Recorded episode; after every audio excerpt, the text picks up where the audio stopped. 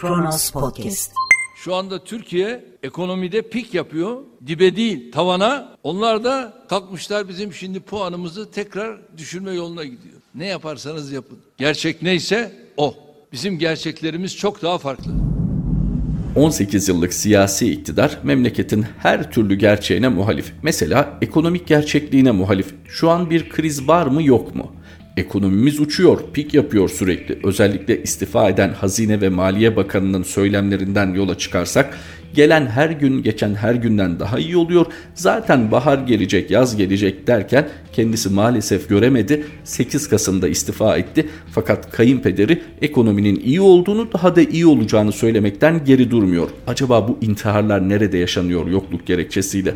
Acaba şu an herhangi bir markete gitseniz bir ay önceki fiyatlarla aynı alışverişi yapabilir misiniz? Bu sorunun cevabını en iyi vatandaş verir tabii ki. Ona sormak lazım. Sosyal medyada şu an çiçek yağı konusunda espriler yapılıyor ama çok acı bir gerçektir. Temel tüketim malzemelerinin fiyatlarının nasıl arttığı, tabii ki kurdan da etkilendiği, bununla birlikte enflasyonun fiyatlara mutlaka yansıdığı sahada uygulamalı olarak görülüyor, yaşanıyor. Sonra kadın hakları konusunda İçişleri Bakanı çıkar der ki Recep Tayyip Erdoğan bu ülkede kadın meselesinde devrimci bir bakış geliştirmiştir. Bu mealde bir cümlesi olmuştu hatırlayacaksınız. Fakat kadın cinayetleri konusunda rakamsal veriler ortada. Onu ne yapacağız? Dış politika gerçekliğimize gelince Rusya ile ilişkiler, Suriye, Doğu Akdeniz, Yunanistan, Libya tüm bunlara baktığınızda söylemler harika. Neredeyse dünyaya yön veren ülke biziz. Söylemlerimiz o kadar yukarıdan. Fakat gerçeğe bakıyoruz. Suriye'de ne elde ettik Allah aşkına? Doğu Akdeniz'de ne elde ettik? Yunanistan'la o gerilimden sonra ne kazandık? Libya'da ne oldu? Rusya Suriye'nin kuzeyinde Türk askerleri öldürüldükten sonra niçin sizi kapıda bekletti ve tüm uluslararası diplomatik nezaket teamüllerine aykırı olarak bu bekletilme görüntülerini dünya basınına servis etti? Dış politikamız da çok iyi. Ne diyorlar? Kişilikli, itibarlı bir dış politika yürütüyoruz. Peki Son olarak günün anlam ve önemine uygun açıklaması Cumhurbaşkanı'nın ona bakalım. Türkiye olarak basın özgürlüğünden hiçbir zaman vazgeçmeyeceğimiz gibi bu kavramın istismar edilmesine de asla müsaade etmeyeceğiz. Bakınız basın özgürlüğünden hiçbir zaman vazgeçmiyoruz. Bu kavramın istismar edilmesine de asla müsaade etmeyeceğiz. Neden? Çünkü içeridekiler gazeteci değil ki terörist. Gerek sağdan gerek soldan çünkü biliyorsunuz bizim çok geniş bir terör kataloğumuz var. Bunu söyleyince de ciddi ciddi siz ülkenin terör gerçekliğinin farkında değil misiniz gibi itirazda da bulunurlar. Zaten terör konusunda önünüze gelene bu payeyi yakıştırdığınız için, herkese bu yaftayı yapıştırdığınız için kimse terör gerçekliğinin, terör sorununun boyutunun da farkında olmayabilir bu ülkede. Ama insan bunu söylerken de bir düşünür. 10 Ocak Dünya Çalışan Gazeteciler Günü'nde sınır tanımayan gazeteciler 2020 yılı Dünya Basın Özgürlüğü Endeksine göre 180 ülke arasında 154. Ve biz kalkıp diyoruz ki basın özgürlüğünden hiçbir zaman vazgeçmeyeceğiz. İçeride şu an 67 gazeteci var, medya çalışanı var, yazdıklarıyla, söyledikleriyle, düşünceleriyle. Ama biz basın özgürlüğünden vazgeçmeyeceğiz. Ha kavramın istismar edilmesine de izin vermeyeceğiz. O kadar konuya ve sürece hakimiz ki. Ne diyelim? 18 yıllık iktidar ama memleketin her gerçeğine muhalif. Merhaba, 10 Ocak 2021 Cumartesi Kronos Haber'de Kronos gündemle birlikteyiz. Türkiye basın özgürlüğünde 180 ülke arasında 154. sırada. Sınır tanımayan gazeteciler 2020 yılı Dünya Basın Özgürlüğü Endeksine göre listenin ilk sırasında Norveç, son sırasında Kuzey Kore bulunurken Türkiye 154. sırada yer alıyor. RSF'nin yayınladığı endekste her zaman olduğu gibi Doğu Avrupa ve Orta Asya bölümünde yer verilen Türkiye'nin Rusya gibi bölge ülkelerine kötü örnek olduğu belirtildi. 1 Norveç, 2 Finlandiya, 3 Danimarka, 11 Almanya, 34 Fransa, 35 Britanya, 45 Amerika Birleşik Devletleri, 66 Japonya, 107 Brezilya, 142 Hindistan, 154 Türkiye, 166 Mısır ve 180 Kuzey Kore. Peki hal böyleyken nasıl oluyor da devlet dularımız ileri gelenler bu kadar rahatlıkla bunu söyleyebiliyorlar? Çünkü iktidarlarında gerçeğe muhalifler. Hani süreci yaşamasak, sürecin içinde bulunmasak, pek çoğumuz da bu mağduriyeti tatmasak insanın inanası da gelmiyor değil bazen. Çünkü öyle inanarak anlatıyorlar ki acaba ben mi yanlış biliyorum ya da ben yaşadıklarımı yanlış mı hatırlıyorum diyor insan. Ahmet Altan, Mustafa Ünal, Seyit Kılıç, Erkan Acar, Ufuk Şanlı şu an içeride onlarca gazeteci var. Pek çok isim var. Belki kamuoyunun çok tanımadığı isimler ama bu mesleğin içinde olan ve 10 Ocak Dünya Çalışan Gazeteciler Günü'nde pekala dışarıda tıkır tıkır işini yapıyor olması gereken insanlar şu an içeride gün sayıyor. Ama bu ülkede basın özgürlüğü konusunda hiç taviz vermiyor hükümetimiz. Harika bir iktidarımız var ama ülke gerçeklerine muhalif. Muhbir vatandaş sayısı 2020 yılında ikiye katlandı. 2020 yılında Milli İstihbarat Teşkilatı'na yardımcı olmak amacıyla 81 bin kişi başvuru yaptı. Bu sayı 2019 yılında 40.703 olmuştu. Milli İstihbarat Teşkilatı'na 2020 yılında yardımcı olmak isteyenlerin sayısı aylara göre kurumun internet sitesinde yer aldı. 2015 yılında kurumun internet sitesine yardımcı olma amacıyla 34 bin başvuru yapıldı. Bu başvuruların büyük çoğunluğunu iş başvuruları oluşturmaktaydı. 15 Temmuz'un olduğu 2016 yılında kuruma yapılan başvuru 69.988'e yükseldi. Bu başvuruların çoğunluğunu ise ihbar nitelikli olanlar oluşturuyordu. 2017 ve 18'de başvuru sayısı tekrar 30 binli rakamlara düştü. 2019 yılında muhbir vatandaş sayısında %25'lik bir artış yaşandı ve yardımcı olma amaçlı başvuru yapanların sayısı 40.703 oldu. 2020 yılında Milli İstihbarat Teşkilatı'na yardımcı olma amacıyla başvuru yapanların sayısı ikiye katlanarak 81.102'ye yükseldi. Bunun pek çok sosyolojik, psikolojik analizi yapılabilir. Uzmanlar kendi sahalarında bu konuya daha derinlikli bakabilirler. Fakat görünen resim şu hukuken net bir şekilde suçlanamayan ama siyaseten suçlanan bir grubun iyice şeytanlaştırılması için halk teşvik ediliyor. Yanında yöresinde böyle insanlar var mı? Bir kısmı belki ihbar etmezsen başıma iş gelir diye korkuyor. Bir kısmı ödüllendirilme beklentisiyle bu ihbar yöntemine başvuruyor. Fakat bu da yönetenle yöneten arasındaki bağı göstermesi açısından gerçekten çarpıcı bir durum. 2016-15 Temmuz'undan sonra yaşadığımız bu ihbar fırtınası. Şu sıralar gündemde en çok konuşulan konulardan biri de WhatsApp. WhatsApp'ın gizlilik güncellemesinden Avrupa Birliği'ndeki kullanıcılar etkilenmeyecek. Güncellenen koşullarını ve gizlilik ilkesini 8 Şubat'a kadar onaylamayan kullanıcıların uygulamayı kullanamayacağını bildiren WhatsApp, Avrupa Birliği ülkelerindeki kullanıcıların bu durumdan etkilenmeyeceğini duyurdu. Amerika Birleşik Devletleri'nden teknoloji devi Facebook'un sahibi olduğu WhatsApp, kullanıcılarına güncellenen koşullarını ve gizlilik ilkesini içeren bir bildirim yolladı. WhatsApp sözcüsü tarafından yapılan açıklamada 8 Şubat'a kadar onaylanması gereken yeni koşulların Avrupa Birliği ülkelerindeki kullanıcıları kapsamadığı kaydedildi. Belirtilen ülkelerdeki kullanıcıların verilerinin reklam ve benzeri amaçlarla Facebook'un şirketleriyle paylaşılmayacağı kaydedildi. Bakınız burada zaten ciddi bir ayrım var. Bu konu üzerinde özellikle durmak gerek. Belki hukukçuların durması gerek. Türkiye bu süreçte ayrışıyor. Çünkü Avrupa Birliği'nin hukuk mevzuatı bu uygulamaya izin vermiyor. Ama bizim mevzuatımız izin veriyor.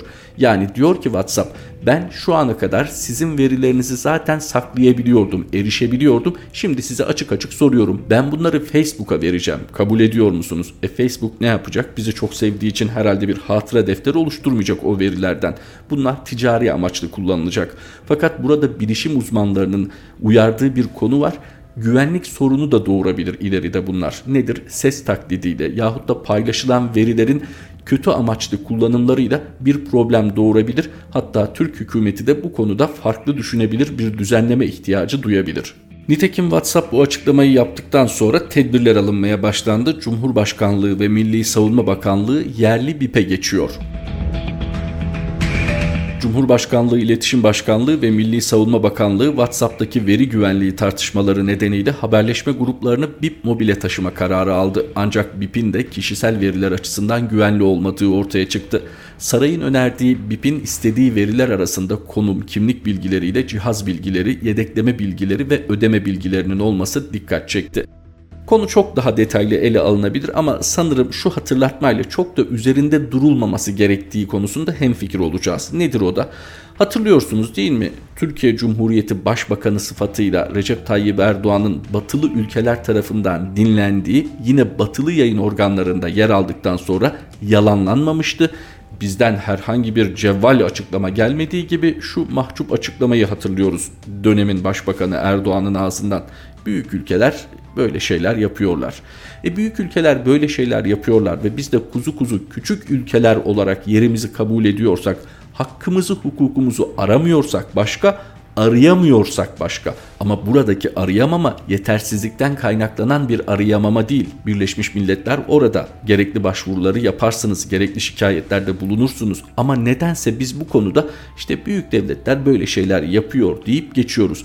Hangi sırlarımız biliniyor acaba? Hani bizim bir türlü huzur bulamadığımız milli beka sorunumuz var ya şu milli beka sorunumuzu çözüp de şöyle rahat rahat özgür, demokrat, müreffeh bir ülkenin vatandaşları olmanın tadını çıkaramadık. İşte o sorunumuzla ilgili bizi dinleyen batı ülkeleri bir şeyler biliyor olabilir mi? Acaba dönemin iktidar mensuplarının bu konuda hiç de beklendiği gibi sert çıkış yapmaması, hakkını aramaması, onlarla ilgili bir takım özel veriler de bu dinlemeler esnasında elde edilmiş olabilir mi sorusunu sizin de aklınıza getirmiyor mu? Ondan sonra WhatsApp'mış, bitmiş, Facebook'muş. Bunlar maalesef uluslararası bu şirketlerin bir ticari hamlesi ama Türkiye ve benzeri ülkelere baktığımızda da bunlar tamamen kendi vatandaşına dolayısıyla iktidarına dönük bir takım hamleler. Yoksa ülkenin güvenliği vesaire ülkenin güvenliği asıl problem olsaydı gürlerdi o dinleme skandalı ortaya çıktığında bu ülkenin vatansever, milliyetçi yöneticileri. Sıradaki başlığımız Türkiye gibi dünyada da bazı işlerin ağır yürüdüğünü ama yürüdüğünü gösteriyor. Birleşmiş Milletler Türkiye'den yapılan 43 başvuruyla ilgili hak ihlali kararı verdi. Birleşmiş Milletler Keyfi Tutuklamalar Çalışma Grubu Türkiye'den yapılan başvuruları acil eylem prosedürüyle işleme aldı ve Türkiye'den 43 başvuruyla ilgili hak ihlali kararı verdi. Ankara'nın uluslararası siyasal ve medeni haklar sözleşmesini ihlal ettiğine hükmettiği kaydedilirken çalışma grubunun raporuyla Türkiye'nin yanıtı kamuoyuyla paylaşıldı. Euronews'un aktardığına göre 15 Temmuz darbe girişiminden sonra tutuklanan 43 kişinin dosyasını inceleyen çalışma grubu daha önce verilen emsal kararlar ışığında bu kişilerin adli işlemleri boyunca söz konusu sözleşmenin işkence ve kötü muamele yasağı, kişi özgürlüğü ve güvenlik hakkı, adil yargılanma hakkı, ifade özgürlüğü ve örgütlenme hakkını kapsayan maddelere aykırı davranıldığını tespit etti arama izni veya celp olmadan evlere baskın düzenlendiğini ve kişilerin keyfi gözaltına alındığını yazan çalışma grubu gözaltı kararları çıkarılması halinde ise şüphelilere yöneltilen suçlamaların somut delillere dayanmadığını vurguladı. 2016-15 Temmuz'undan beri pek çok insanın mağdur edildiği bu konu uluslararası bir takım önemli kritik masalarda dosya halinde konulmuş ve işlem görüyor durumda. Yavaş yürüyor ama yürüyor. Türkiye'nin de bir cevabı var. İşte o cevaba da yer verilmiş raporda. Deniliyor ki açıklama mektubunda adil yargılanmaya dair iddialara kişilerin Avrupa İnsan Hakları Mahkemesi'ne başvuru yolunun açık olduğu ve olağanüstü hal komisyonunun kurulduğu yanıtı verilmiş. Evet bu hukuksuzluklarla ilgili bir cevabınız var mı? Zinhar böyle bir şey yapmadık diyebiliyor musunuz? Unutmayın televizyonlarda yayınladınız hem de devletin ajansının görüntülerini de yayınladınız hem de kamu yayın kuruluşu TRT ekranlarında da gösterdiniz. Şimdi hal böyleyken evet hakları gasp edilmişse Avrupa İnsan Hakları Mahkemesi orada. Bırakın darbe girişiminde payı olmak, girişimden haberi olmayan insanlara bu muamelenin yapılması elbette bir yerlerde kayda geçiyor. Ne yaşanan mağduriyetler yaşandığıyla kalsın ne de yapılan haksızlıklar, zulümler yapanın yanına kar kalsın. Bu tür girişimler önemli. Uluslararası tüm mercilere taşınmalı. Çok kısa vadede çözüm elde edilemeyebilir ama Türkiye'de de böyle bir hukuksuzluğun, böyle bir zulmün bir daha vuku bulmaması için gereken neyse yapılmalı. Kayıtlara geçirmekse kayıtlara geçirmek, mahkemeye başvurmaksa mahkemeye başvurmak ama herkes üzerine düşeni yapmalı, hakkını aramalı.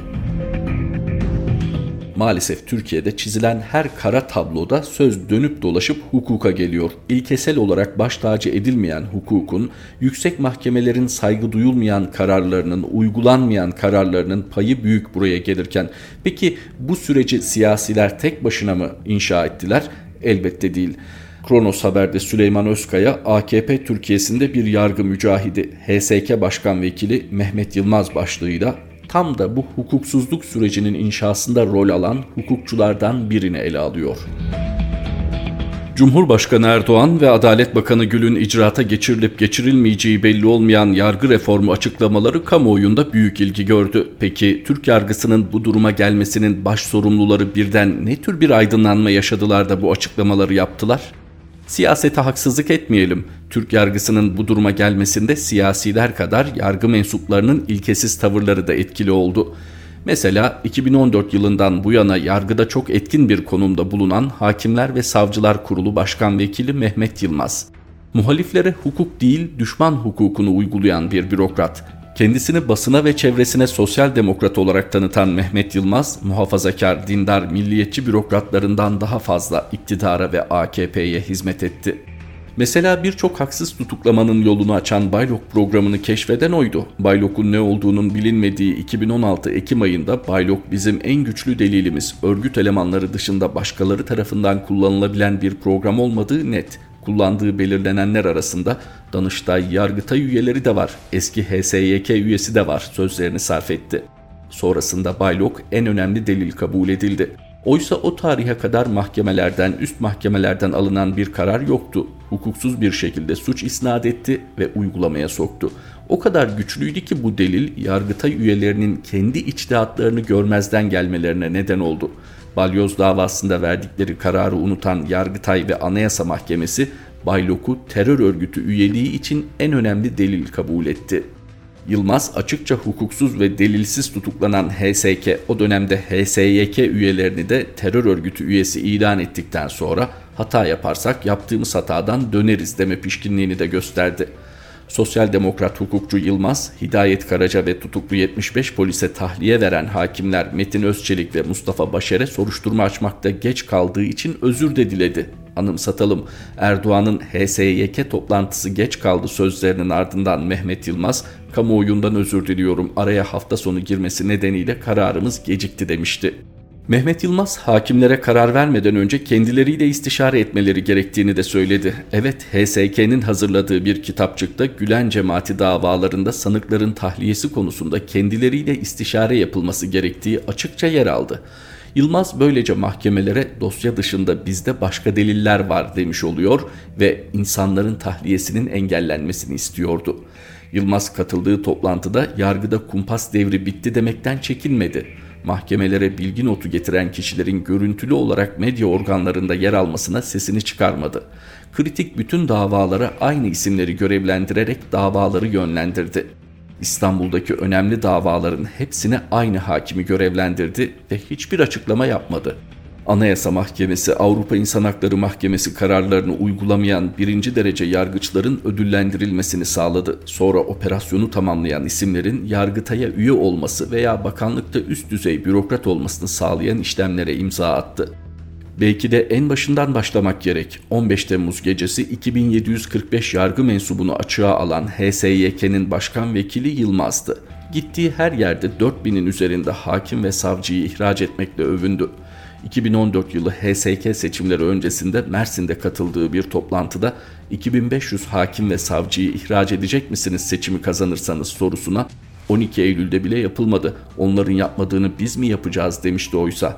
Evet, 12 Eylül'ün yapamadığını yaptı yargıda. Kamuoyu araştırmalarında Türk yargısına güveni Afrika Ligi'ne düşüren Yılmaz, mutlak tarafsız, hiç kimseden talimat almayan, vicdanı hür, beyni özgür, bilgili hakim ve savcı vurgusu yaptıkça talimat almadan karar veremeyen bir yargı düzeninin mimarlarından oldu. Muhalefetin yargıya yönelik eleştirilerini duymazdan gelen Yılmaz, iktidar temsilcilerinden en üst perdeden yöneltilen eleştirilere sosyal medya hesabından biat ile cevap verdi. HSK Başkan Vekili Mehmet Yılmaz, yargının bugüne gelmesinde en kritik rolü oynayan isimlerden biri. Ülkeye hukuk geldiğinde ilk hesap sorulacak isimlerden birisi olacağı kesin. Mehmet Yılmaz 1961 yılında Bolu'nun Gerede ilçesinde doğdu. İstanbul Üniversitesi Hukuk Fakültesinden mezun olduktan sonra 1987 yılında Amasya Hakimliği, 1989 yılında Doğanhisar Hakimliği, 1993 yılında Adalet Müfettişliği, 1998 yılında Adalet Baş Müfettişliği görevlerinde bulundu. 2010-2014 yıllarında Hakimler Savcılar Kurulu Baş Müfettişliği görevini yürüten Mehmet Yılmaz, 2014 yılında Hakimler Savcılar Kurulu üyeliğine seçildi. Halen Hakimler ve Savcılar Kurulu 2. Daire Başkanı ve Hakimler ve Savcılar Kurulu Başkan Vekili olarak görev yapıyor. Süleyman Özkaya'nın satırlarıyla sonuna geldik Kronos gündemin. Kronos Haber'de tekrar buluşmak üzere. Hoşçakalın. Kronos Podcast